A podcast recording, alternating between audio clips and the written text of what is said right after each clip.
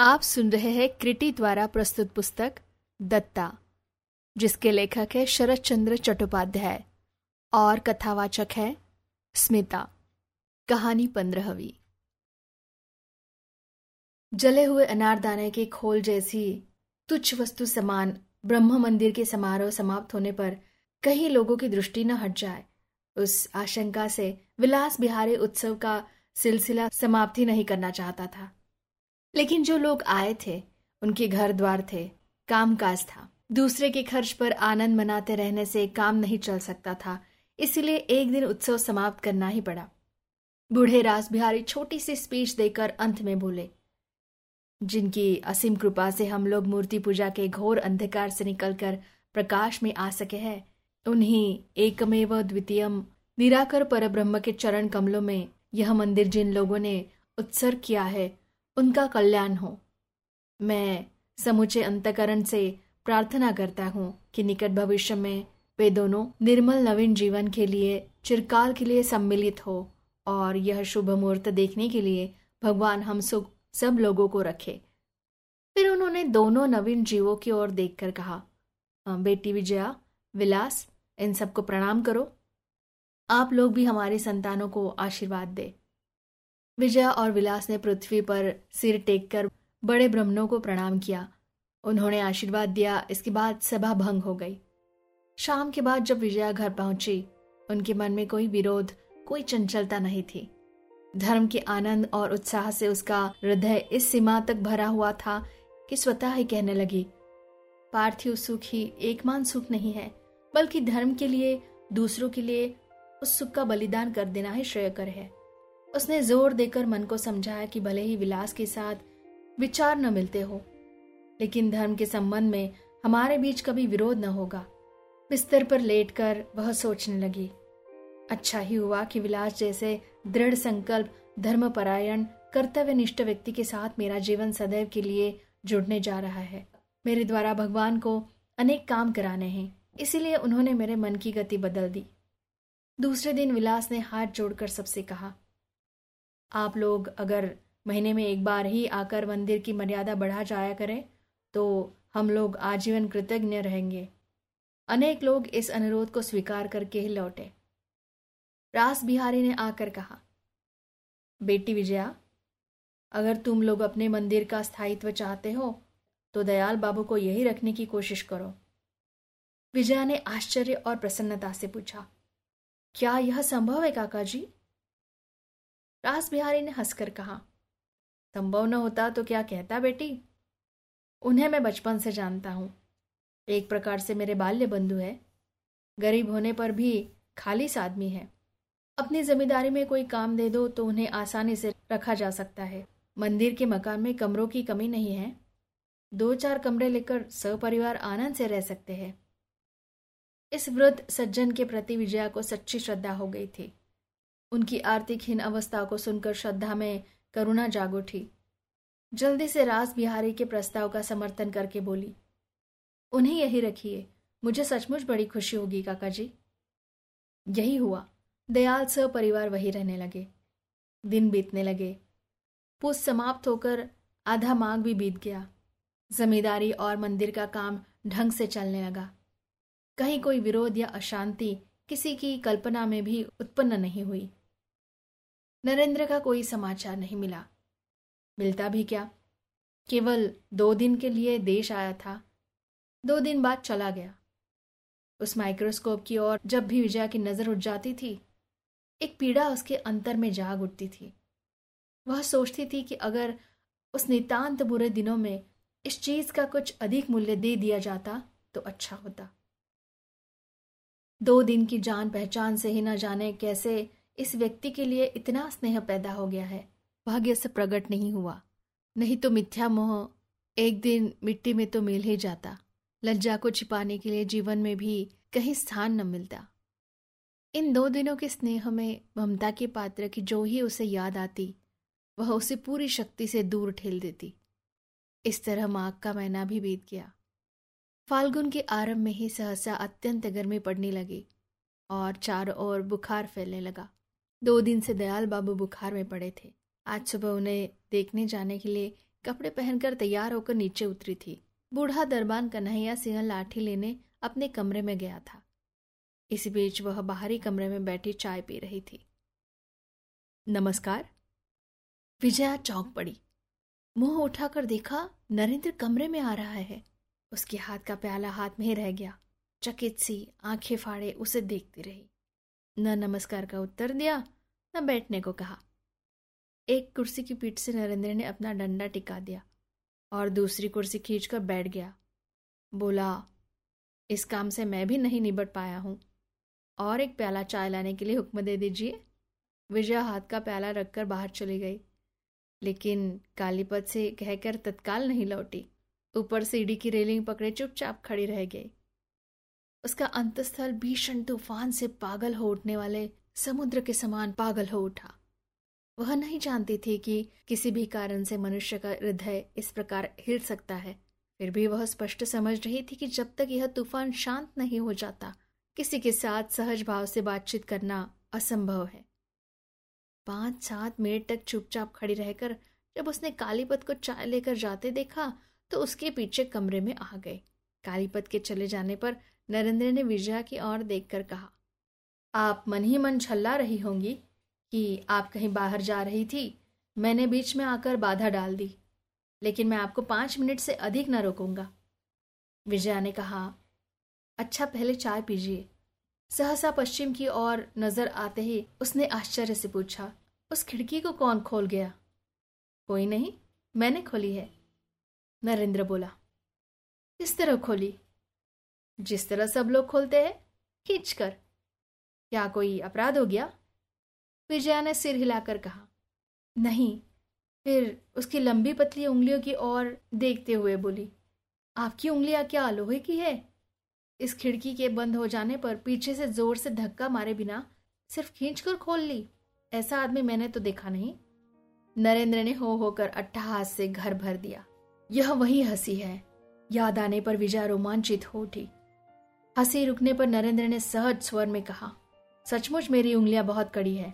अगर ज़ोर से दबाकर पकड़ ले तो मेरा विचार है किसी भी व्यक्ति का हाथ टूट सकता है। विजया ने हँसी दबाकर कहा हर आपका सिर इनसे भी कड़ा है। टक्कर लगने से, बात समाप्त होने से पहले ही नरेंद्र ने फिर उसी प्रकार ठहाका लगाया। इस आदमी की हँसी प्रभात के आलोक के समान, मधुर और ऐसी उपभोग की वस्तु है कि सुनने का लोभ किसी भी प्रकार संवरण नहीं किया जा सकता। नरेंद्र ने जेब से दो सौ रुपए के नोट निकालकर मेज पर रख दिए और कहा, इन्हीं के लिए आया हूँ। मैं चालबाज हूँ, ठग हूँ। इस तरह की और भी न जाने कितनी गालियाँ इन थोड़े से रुपए के लिए आपने कहला भेजी थी। लीजिए अपने रुपए और दीजिए मेरी चीज़।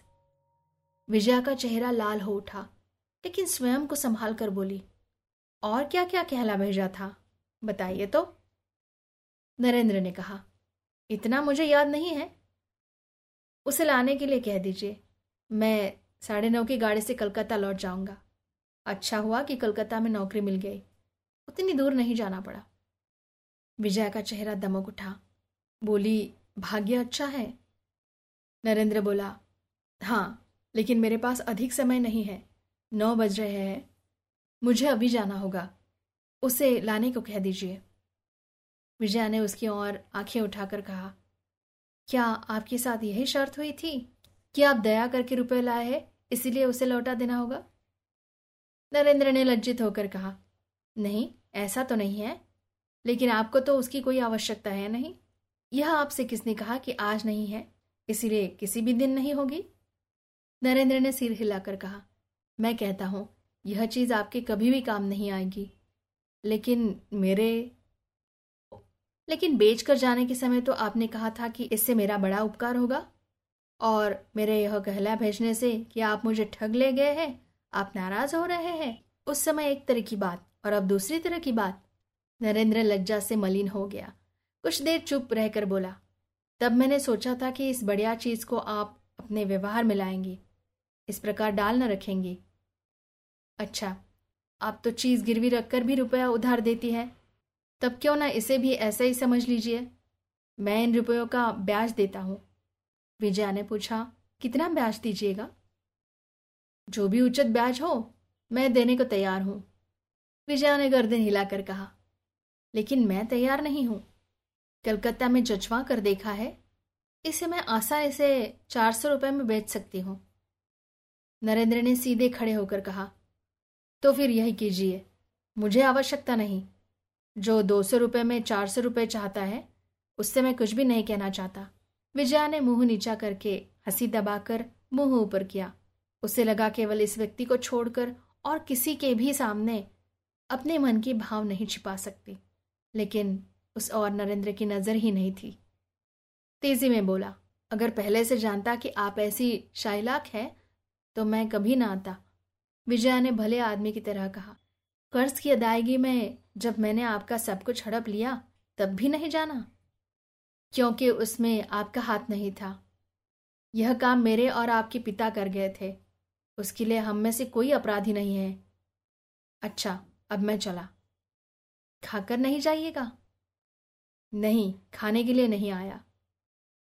विजया ने शांत भाव से पूछा, आप तो डॉक्टर है, आप हाथ देखना जानते हैं? इस बार उसके होठों में हँसी की रेखा पकड़ाई दे गई। नरेंद्र क्रोध से जल उठा। क्या मैं आपके उपहास का पात्र हूँ? रुपए आपके ढेरों हो सकते हैं, लेकिन उनके बल पर किसी को यह अधिकार नहीं मिल जाता। आप जरा हिसाब से बात कीजिए, कहकर उसने डंडा उठा लिया। विजया ने कहा, नहीं तो आपके शरीर में शक्ति है और हाथ में डंडा, यही ना? नरेंद्र डंडा फेंक कर हताश भाव से बैठ गया और बोला, छी आप आप जो मुँह में आता है कह देती है। आपसे मैं नहीं जीत सकता। देखिए, इस बात को याद रखिएगा। कहकर अपने को और अधिक संभाल पाने के कारण हँसी दबाती हुई फुर्ती से चल पड़ी। सूने कमरे में नरेंद्र हतबुद्धि सा बैठा रहा। फिर डंडा उठाकर जो ही उठकर खड़ा हुआ, विजया ने आकर कहा, आपके ही कारण मुझे इतनी देर हो गई। इसीलिए आप अब नहीं जा सकेंगे। आप हाथ देखना जानते हैं। चलिए मेरे साथ। नरेंद्र ने जाने की बात पर विश्वास नहीं किया। फिर भी पूछा, हाथ देखने कहाँ जाना होगा?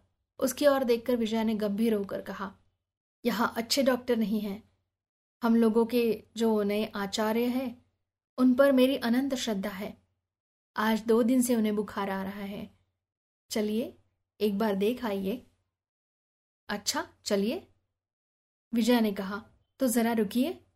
उस लड़के परेश को तो आप जानते हैं। परसों से उसे भी बुखार है। मैंने उसे, उसकी माँ से यहाँ ले आने को कह दिया है।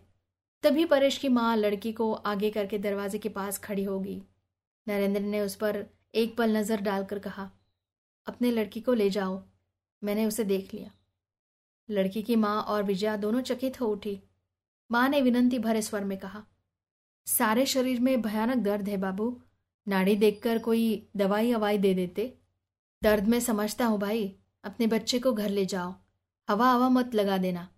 दवाई में भेज देता हूँ। माँ कुछ दुखी होकर लड़के को लेकर चली गई। तब नरेंद्र ने विजया के विस्मित मुँह की ओर देखकर कहा, इस और चेचक बहुत फैली है, और इस लड़के के मुँह पर चेचक के चिन्ह स्पष्ट है। जरा सावधान इसे रखने को कह दीजिएगा। विजया का मुँह काला पड़ गया। चेचक चेचक क्यों होगी? नरेंद्र ने कहा, क्यों होगी? सो लंबी कथा है, लेकिन हुई है। आज अच्छी तरह दिखाई नहीं पड़ेगी, लेकिन कल देखते ही जान लेंगे। मुझे लगता है आपको आचार्य महाशय को भी देखने की अब विशेष आवश्यकता नहीं है। उनके रोग का भी शायद कल तक ठीक पता लग जाएगा।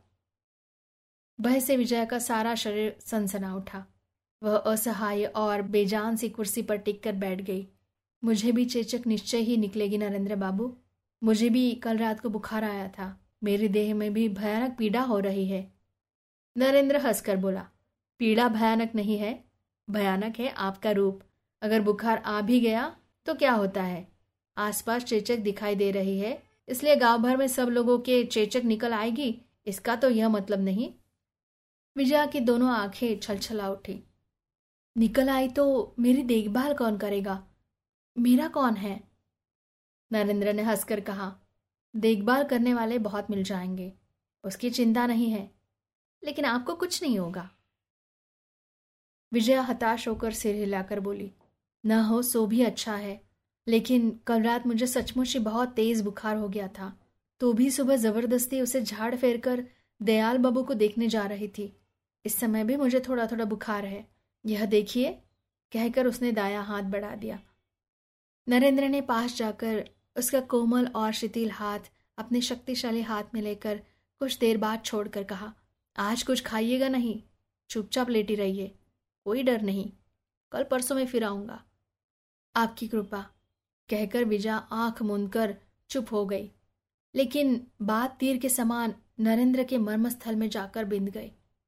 चुपचाप डंडा उठाकर जब वह कमरे से निकल गया, तब इस भयभीत नारी के चेहरे पर झांकती दया की भीख उनके शक्तिशाली पुरुष मन को बुरी तरह मतने लगी। दूसरे दिन कामों की व्यस्तता के कारण किसी भी तरह कलकत्ता नहीं छोड़ सका, लेकिन तीसरे दिन नौ बजे ही वह गाँव में पहुँच गया।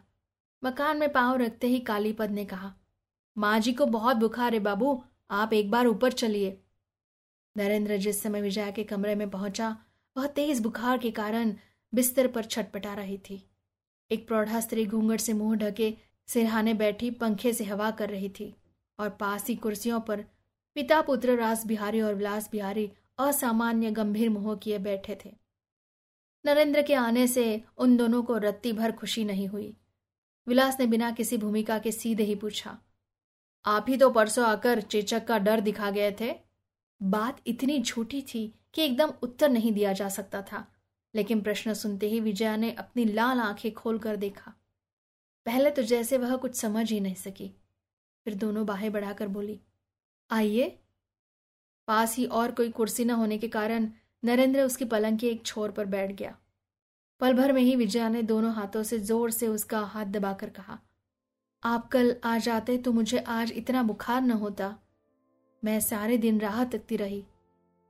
नरेंद्र ठहरा डॉक्टर।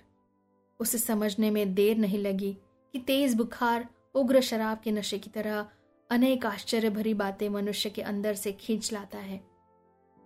लेकिन स्वस्थ हो जाने पर उनका कोई अस्तित्व न मुँह में, न हृदय में कहीं भी नहीं रहता।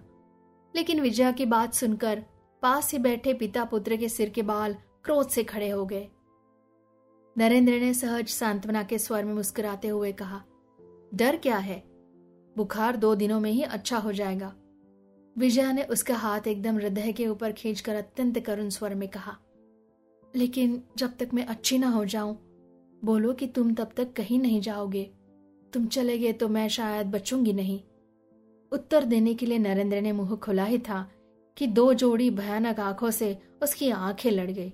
उसने देखा, जिस प्रकार भूखा बाघ अत्यंत निकट के शिकार पर फांद पड़ने से पहले उसे देखता है, वे भी उसी प्रकार देख रहे थे।